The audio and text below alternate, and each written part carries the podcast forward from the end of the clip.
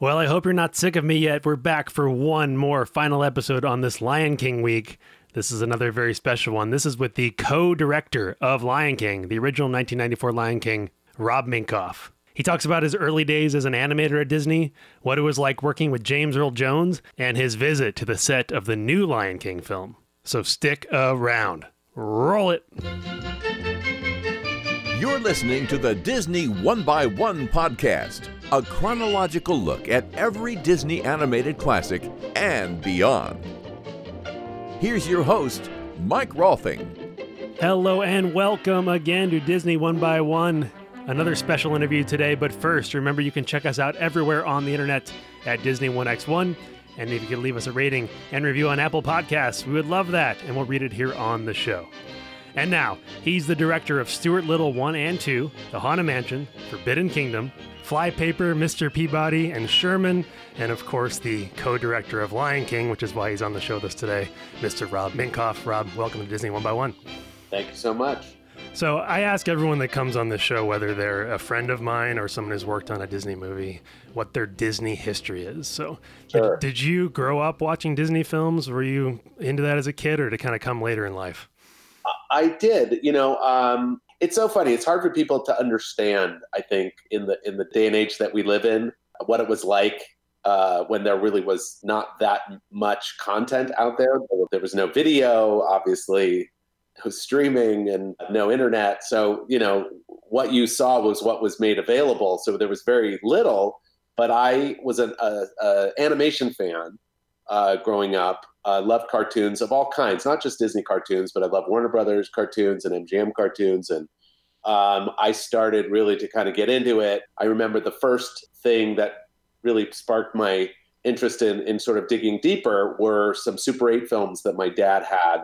Uh, one was of Sleeping Beauty, of the big uh, dragon battle, and then the other was a Mighty Mouse cartoon. And I remember having them on the uh, Super 8 on, on a kind of a editor I could watch them frame by frame. Wow. and seeing the animation how it was done was was really amazing to me. So um, you know that kind of kind of kicked it off for me. I don't remember how old i was but but then a, a really interesting thing happened to me which maybe you don't know was that I, I used to do children's theater when i was a kid in palo alto california which is now very famous. It was not very famous when i was there but i was doing children's theater and i met kirk wise doing a show you did you know this you're nodding your head Well, no, I just know Kirk Wise is. Got it. So Kirk and I, Kirk Wise, who directed Beauty and the Beast and Hunchback of Notre Dame and Atlantis, uh, et cetera, et cetera. Anyway, so Kirk and I met doing children's theater when we were both maybe 15 years old. We were in a production, ironically, of Snow White and the Seven Dwarfs, um, which happened to be the very first production ever done at this theater called the Lucy Stern Community Center. Uh, but the but the original production was done in like I don't even know 1937, and this was 1977 maybe. And so we uh, so it was like the 50th anniversary or the 40th anniversary of the theater, and they were going to do an, another production of Snow White. And both of us got in it, and then somehow we discovered that we both loved drawing and we both loved animation. And he had this great book called Tex Avery, King of Cartoons, which he brought uh, to a rehearsal one day. And I was like, oh my God, it was so amazing. Because again, there was almost nothing published about animation at that time. There were like a handful of books about animation. So this was like kind of a rare find. And Kirk had this book. And then there was another book that he loaned me called uh, Fun with a Pencil by Andrew Loomis, which was like an instructional book about how to draw, which is a fantastic book, actually. If you're interested in drawing, it's a great book to have anyway, so we became friends, and then we started watching cartoons together after school, and we used to draw all the time together. And then we decided to make an animated film in high school, and he was the one that told me about Cal Arts hmm when I was a senior. He was a junior when I was a senior, and uh, and then I applied uh, to get into Cal Arts using that film that we made together as as uh, part of my portfolio. So there you go. That's some of my deep, deep. Yeah, no, that's great. great. Buddies with the Beauty and the Beast director as kids. Yep. Because Cal Arts was sort of your your way into Disney, correct? They have a partnership, or how did that work? Well, Cal Arts was was a school that was really founded by Walt Disney. So there were a couple of schools in Los Angeles. One was called Chouinard Art School, and then there was the LA Conservatory of Music. And Disney had a relationship with the owners of both schools. and a lot of the Disney artists uh, went through Chouinard. Uh, some of the some of the artists became teachers there, vice versa. You know, I, I guess it was in the '60s, possibly, maybe before that, that maybe it was Disney came up with the idea of combining both schools and making a kind of a unified school with the idea that they would teach all the different arts, not just animation. In fact, uh, the animation department came quite quite a bit later, actually, from the founding of the school.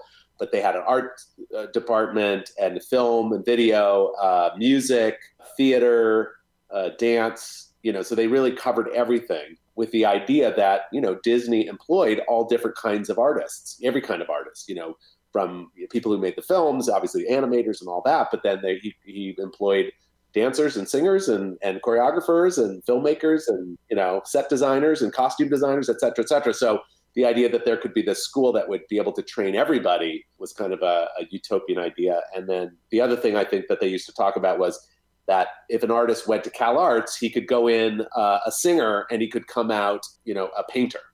That just because you had an uh, idea of what you wanted to be, the the uh, the cauldron or the, the, the you know the kind of a, a petri dish of, of the school would allow people to develop and and possibly find things or, or change course. So it was an interesting school. So um, so obviously I went there. Lots of people from Disney Animation uh, were students there. You know, John Musker, who directed Little Mermaid and uh, Aladdin and Moana, uh, was a student there. John Lasseter was a student there. Tim Burton was a student there. Brad Bird was a student there. Chris Sanders was a student there. Kelly Asbury was a student there. So a lot of people went to Cal Arts. Speaking of cauldrons, um, I believe your first Disney film you worked on was Black Cauldron. Before before I worked on that movie in 1982, um, I got to spend a summer uh, at Disney doing an internship uh, under uh, Eric Larson, was one of the nine old men who was still kind of working and, and mentoring uh, the younger animators coming through the place. So that was an amazing opportunity. Uh, so I got to go there. And what was crazy about that was that uh, me and two other CalArts students, one was Dan Jeup, we went there and it was during the strike. So the animation union was on strike. And so the building at Disney in Burbank was completely empty. It was completely abandoned. And all the animators were out on the sidewalk picketing uh, so these three little students uh, would drive onto the lot every day past the picketers, you know, begging forgiveness. But we weren't scabs. Yeah, we I was going to say. Working. We weren't working. We were just being mentored by uh, Eric Larson. But the place was empty, so we could walk into everybody's office and check out what they were doing because they weren't there, which was amazing. So we got to absolutely everything that was going on at the studio at the time. And I think Black Cauldron was definitely in production at that time, but it wasn't. Uh, but it was a year later that I got hired. So you worked on that and Great Mouse Detective and Oliver and Company, and then all of a sudden, Lion King directorial debut. Are people people surprised when the, they realized that was your first movie that you directed? Yeah, well, absolutely. I mean, I'd spent you know I'd had a fairly you know long career at Disney, kind of working my way up through the ranks to get that opportunity, and I did direct a couple of Roger Rabbit shorts yeah. before that, and I directed a live action thing for the theme park called Mickey's Audition. It was also before uh, Lion King. I was looking. I tried to find Mickey's Audition. I couldn't find it on YouTube. I don't know if anyone got you know it on VHS or something. I have a copy. I, I, somebody said that they saw it recently, so it, it exists somewhere. I, I, I, need to get a copy. I, I know uh, Lion King has quite the history and development history and went through a number of directors and folks working on it. What was your perception of the movie when you first came on board? What were you coming into? my you know my perception I think was uh, created or developed before that, before I got onto the movie, because you know when you were working at the studio, everybody was aware of the movies that were coming down the pike. Um, and there were, you know, fairly regular displays of artwork, and so people could kind of check in, and you know, it wasn't a secret per se. So there'd be some storyboards and things around, so you could see it.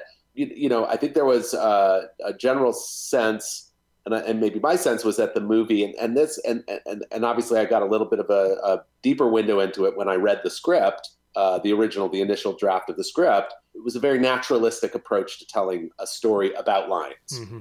I remember when I came on the movie, actually, I read the script and I just found my initial notes from that first day, and because I dated the page, and on in my initial notes, one of the notes that I had was Simba should be exiled which was not part of the original story. Said Simba should be exiled, and then later when he grows up, he uh, has a dream where he sees the ghost of his father come back to encourage him to return. That was not in the original version of the movie. In the original version of the movie, Simba, uh, Mufasa was killed and Scar was behind it, but no one knew it. Nobody knew that Scar was responsible. Simba didn't know it, or but it was just played differently. Rather than telling Simba to run away, um, Simba actually grew up in the Pride Lands and was just not a very good ruler. Uh, that which was kind of how he was portrayed. He was sort of irresponsible, but he was in the Pride Lands and never really left. So that was a big change. And Timon and Pumbaa in the original version of the story were uh, friends, were childhood friends. They were actually little kid characters who were playing at the waterhole with uh, with uh, Simba and Nala. And so that was that was another kind of the big changes was to make Timon and Pumbaa these these outcast characters that he meets obviously later when he goes into exile. That's really interesting there's definitely a pretty widely publicized story of Lion King being sort of the the rival to Pocahontas, and a lot of people wanting to go on Pocahontas because it was proclaimed as as the as the chosen one. Yeah. I guess my my question is, why did people get to pick? Who was deciding who got to work on what? I'll tell you. Okay, so this was a historical thing. So for the very first time in the history of the studio, uh, they decided that they were going to make two movies at the same time. Okay. So that was the very first time that ever happened. Uh, the studio before then would make one movie after another. Okay. I think. I mean, but some would be maybe in development, but as far as like animating, correct. But there would be uh, there would be a movie in production, then there would be a movie in development, and when the movie was finished in production, the same people would roll off of one onto the next. Right. Um, there may have been a slight that may not have been true about uh, Dumbo and Bambi because I think that they may have been done slightly concurrently, and they had a different group of people animating on Bambi than they did on Dumbo. So that was maybe the one time where that happened. So so here we were in in uh, whatever 1992, 93, I guess. Yeah, it was 92, I guess. There was a long period where Disney movies would be re-released to movie theaters, which was a kind of a big, very fundamental thing about the studio, uh, which is they had these movies that uh, were evergreen. You know, they could play to a, another generation of kids. So every seven years they would they would re-release the movies into movie theaters with a proper full re-release. And that's why kids for many generations got to know those same movies and same stories. And that was really a kind of a fundamental thing about disney for such a long time. But then you know uh, vhs videos came along and there was a, a debate about whether or not to, to release them because of how it might impact in fact many of the people many of the artists certainly felt concerned that releasing them on video would mean that they would never be released again in movie theaters. And I think to some degree that's come to pass. But what ended up happening were the movie, uh, the, the, the video releases were so successful that they had to do more, right? And there were only so many movies in the library at the time. And I think they realized that they were going to run out of movies, which was kind of a good thing in a way, because they said, geez, we've got to make more movies. So can we make them faster? So that was really what happened that year, they said, yeah, why don't we try to make two movies at the same time? That way we can release one every year. The only way to get a movie into theaters every year was to make them simultaneously. So that was the first time that they'd done that. So they basically announced the studio is going to be split in two and there are two movies to work on. And, and so really it was the top artists who we were going after who were who kind of had the pick. You know, the Glenn Keane, for example, and we tried to convince Glenn to work on Lion King, and uh, didn't work, didn't happen. He did not. He didn't work on mine. So it was just kind of a free for all because no one had ever dealt with this before. Yeah, it was just that they. I mean, literally by saying we're going to have two movies, suddenly there were there were double the number of jobs to fill. You know, there were there were twice as many animation jobs as there had been before. So that really kind of you know kick things into another gear. So you jump on Lion King with with Roger Allers, and like I said, I talked to George Scribner a few weeks ago, and kind of about the duties of a director on an animated film. How did you and and and Roger split up the duties? Was it that you kind of both did everything, or did you take different aspects of it? We were very specific. So what we decided we would do, because um, we'd never worked together before, but we knew each other, was that we said let's let, we'll partner on the development of the story. We'll we will partner on this, you know, basically the story reel process. But once the movie is in story reel, uh, we'll divide up the movie into sequences and then divide up the sequences between us. So he had his sequences, I had mine. And what that meant was I would he or I would would uh, cast our scenes, the scenes of the movie, hand them out to the animators, tell the animators what to do, look at the animation tests, work with the animators, and approve the animation and approve the layout, pro- you know, the layout, all, all the things that you would do uh, from the story reel to finish, we would be responsible for in our different sequences. Which isn't to say we weren't looking over each other's shoulders, because when when you're in the sweatbox, meaning when you're in, in the editorial looking at the dailies, looking at the film, we are both there. But if we were looking at my scenes, I I, I could give the notes and and make the decisions, but that didn't mean Roger couldn't have an opinion like say, well, you know, I think whatever. But if we didn't agree, we didn't have to fight it out. It was like either of our choices about which way to go. And that was kind of how we made the movie. And you had crews in California and Florida. Is that correct? Yeah. Florida was up and running at that time. Actually, Mark Henn was in Florida, who was a you know super important animator on our movie. Um, and there was a number of other people in Florida at the time. Uh, but I, I I had actually directed the first thing that went through the Florida studio, which was uh, Roller Coaster Rabbit. So I knew the team there pretty well. So did you work on I Just Can't Wait to Be King? Was that your segment? No, that was Rogers. That was okay, because that was done in Florida, I think. That was Rogers. Well, so what were the scenes you helmed? I did Circle of Life, uh, the Stampede, um, the Elephant Graveyard, Hakuna Matata. I don't know. I, I could. Yeah, they're all so great. the Simba, uh, Simba and Scar scene where kind of tricks him into going to the elephant graveyard. Yeah. What was the the hardest character to cast in this movie? Were you involved in that process? Yes. The hardest character to cast? I don't know. That's a good question. I've never had that question before. What's the What's the best story from an audition? How about that? Well, there's a couple of really good ones. Um, probably the most famous one is Timon and Pumbaa. Yeah. They were both uh, Nathan Lane and Ernie Sabella were both in Guys and Dolls in in New York on Broadway, and got called in. I guess their agent uh, called them to say that there was an audition for this Disney movie, and they went to the uh, to the office to do the, the, recording, and they bumped into each other in the lobby and said, "Oh wow, you're here. Why don't we ask if we can record together?" And so they recorded, but what they what they auditioned for was the hyenas, and it was the scene just before the hyenas go scare the wildebeest. They're talking about how hungry they are. One of them says, "I could eat a whole wildebeest," and and the two of them were so funny together but just sort of funny and you kind of fell in love with them. So when we were listening to the tapes, I remember hearing the tape and going, oh my God, they would be great as Timon and Pumbaa. And then they became Timon and Pumbaa. The other crazy story was one day we were, we were in a meeting after lunch and Peter Schneider, who ran the department, came in and said, Whoopi Goldberg wants to be in your movie. He said, really? I was like, how did that happen? Apparently she had had lunch with Elton John and Elton John told her about it. She was like, I got to be in that movie. So, so Peter said, what can she be? and we're like, well, she could be Zazu, you know, not not necessarily super funny if she's Zazu. I don't know. Uh, but then we said hyena. She could be a hyena. But we wouldn't. We didn't know if she wanted would want to be a hyena. It was like you know, it's kind of a villain villainous role, and maybe she would want to be more heroic. But uh, she said yes. So we had uh, uh the initial storyboard on that sequence of the hyenas was actually drawn by Gary Trousdale, one of the co-directors of Beauty and the Beast, who was you know kind of uh, between directing gigs uh, at the time, and so he was doing storyboards for us. And his idea was to do it with Cheech and Chong. That was kind of his concept, and so he did a board, which was quite funny. Um, and then we were like, "Couldn't we get Cheech and Chong?" And at the time, they were not working. Yeah, you together. got half of it. you got Cheech, but not Chong. But I've I've met Chong since then, and I told him that story, and he was very disappointed.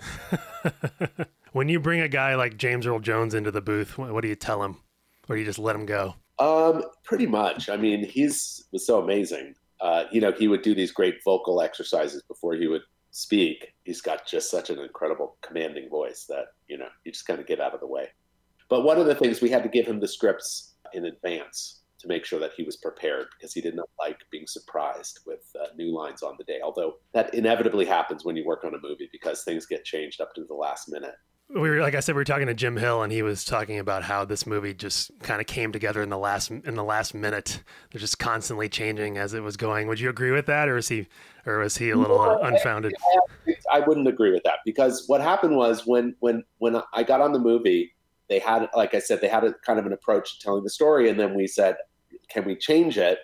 And Don Hahn um, said yes uh, we can. In fact, that was the whole idea. So we convened a small team of story artists Brenda Chapman, who was head of story, Kirk Wise and Gary Trousdale, who were good friends and colleagues and like their story ideas and story senses, and uh, me and Roger.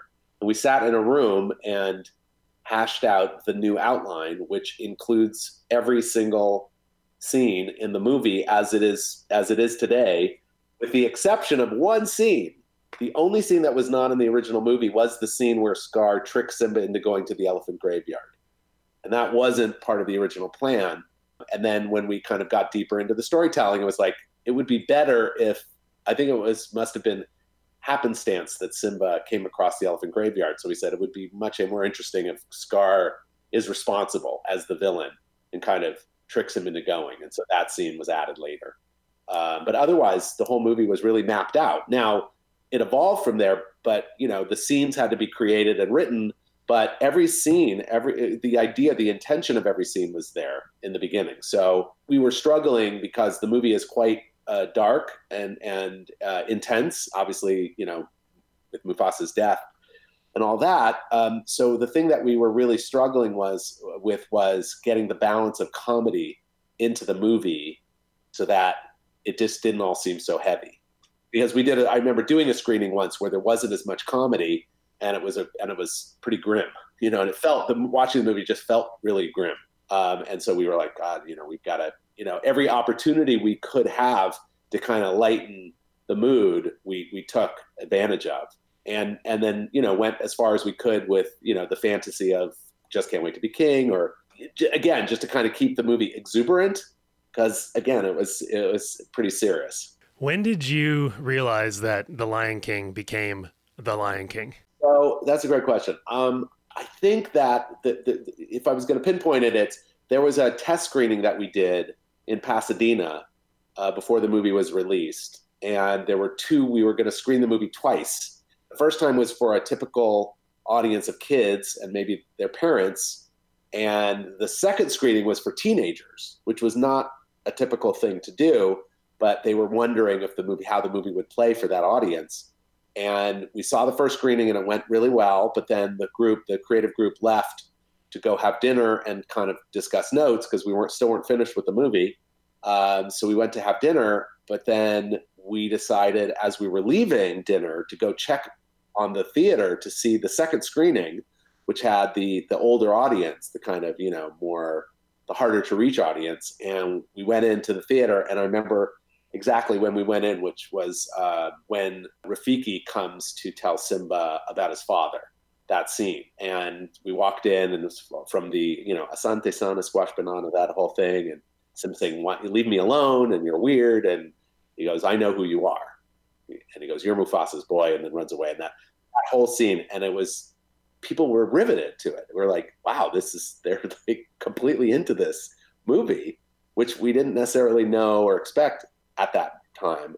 But when we saw that, it was like, "Wow, this really could reach to a pretty broad audience." Because the hard thing about the, selling the movie was that when we were making the movie, it, it, it, there was no it didn't exist. It didn't exist in culture, right? You could say, "Oh, we're doing Little Mermaid, the Disney's Little Mermaid." And you're like, "Oh, okay, I think I I have an idea of what that could be," or Beauty and the Beast, or Aladdin. All those all those movies had something to, to hang it on, you know, had IP and had had a cultural context. But The Lion King didn't. So when you said we're doing this movie called Lion King, people would look at you like, I don't know what you're talking about. Like, what? What is it? It's a what?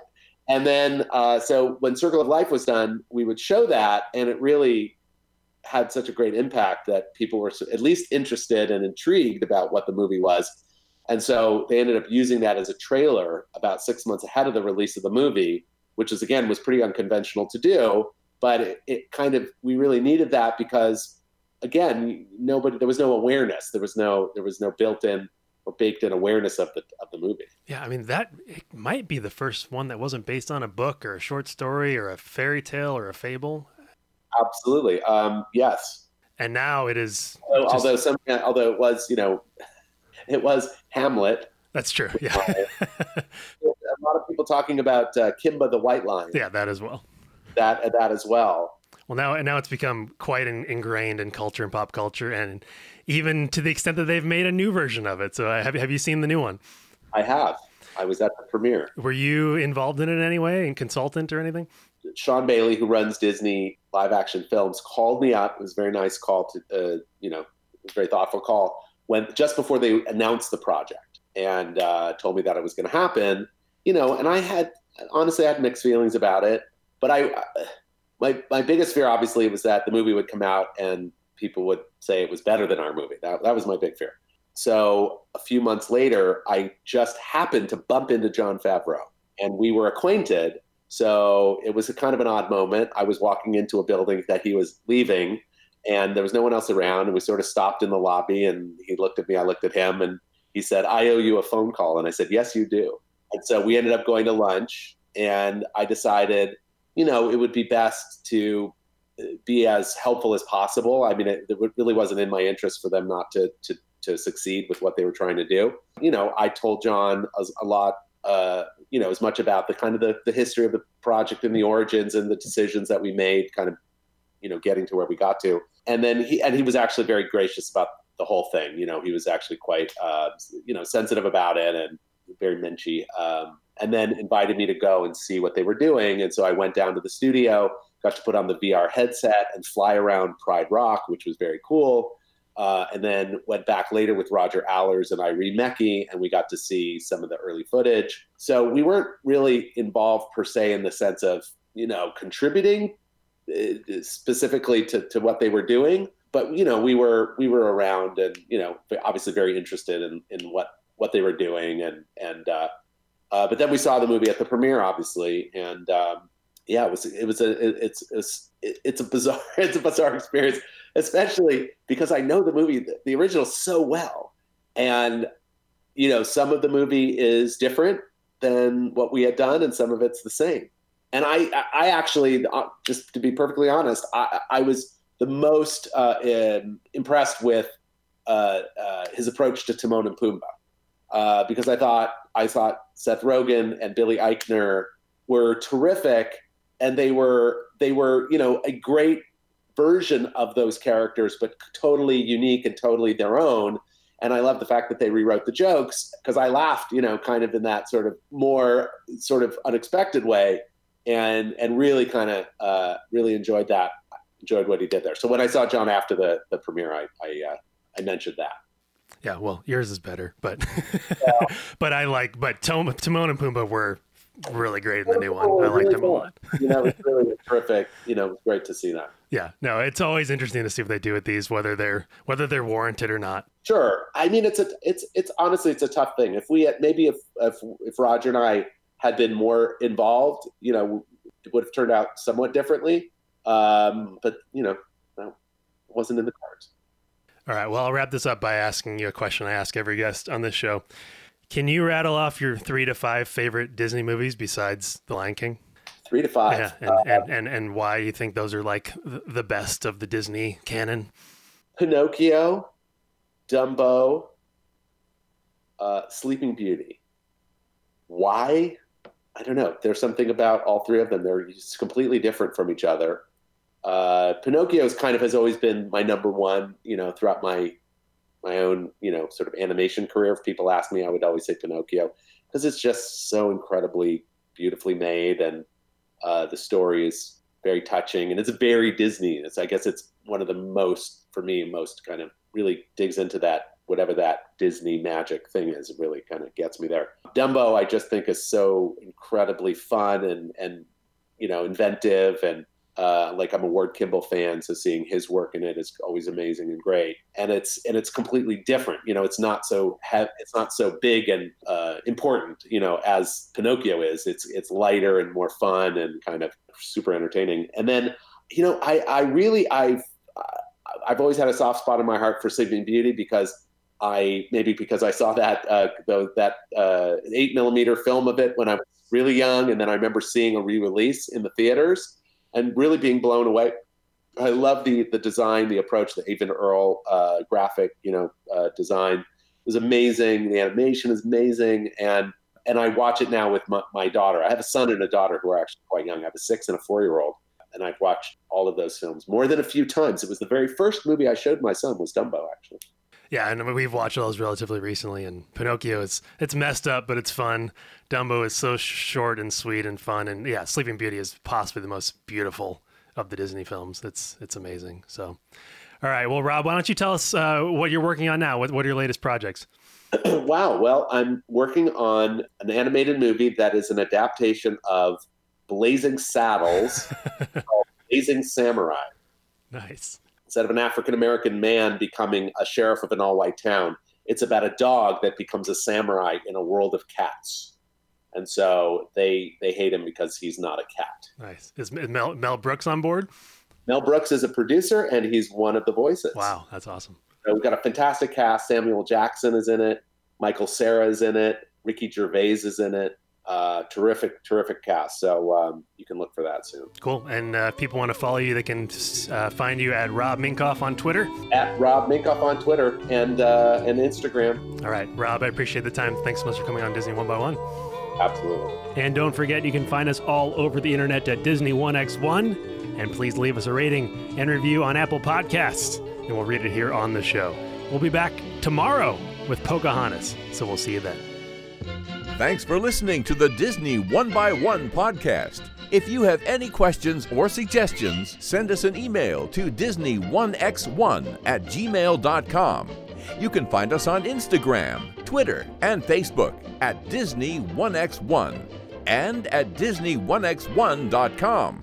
We'll be back next week with another exciting episode of the Disney One by One podcast.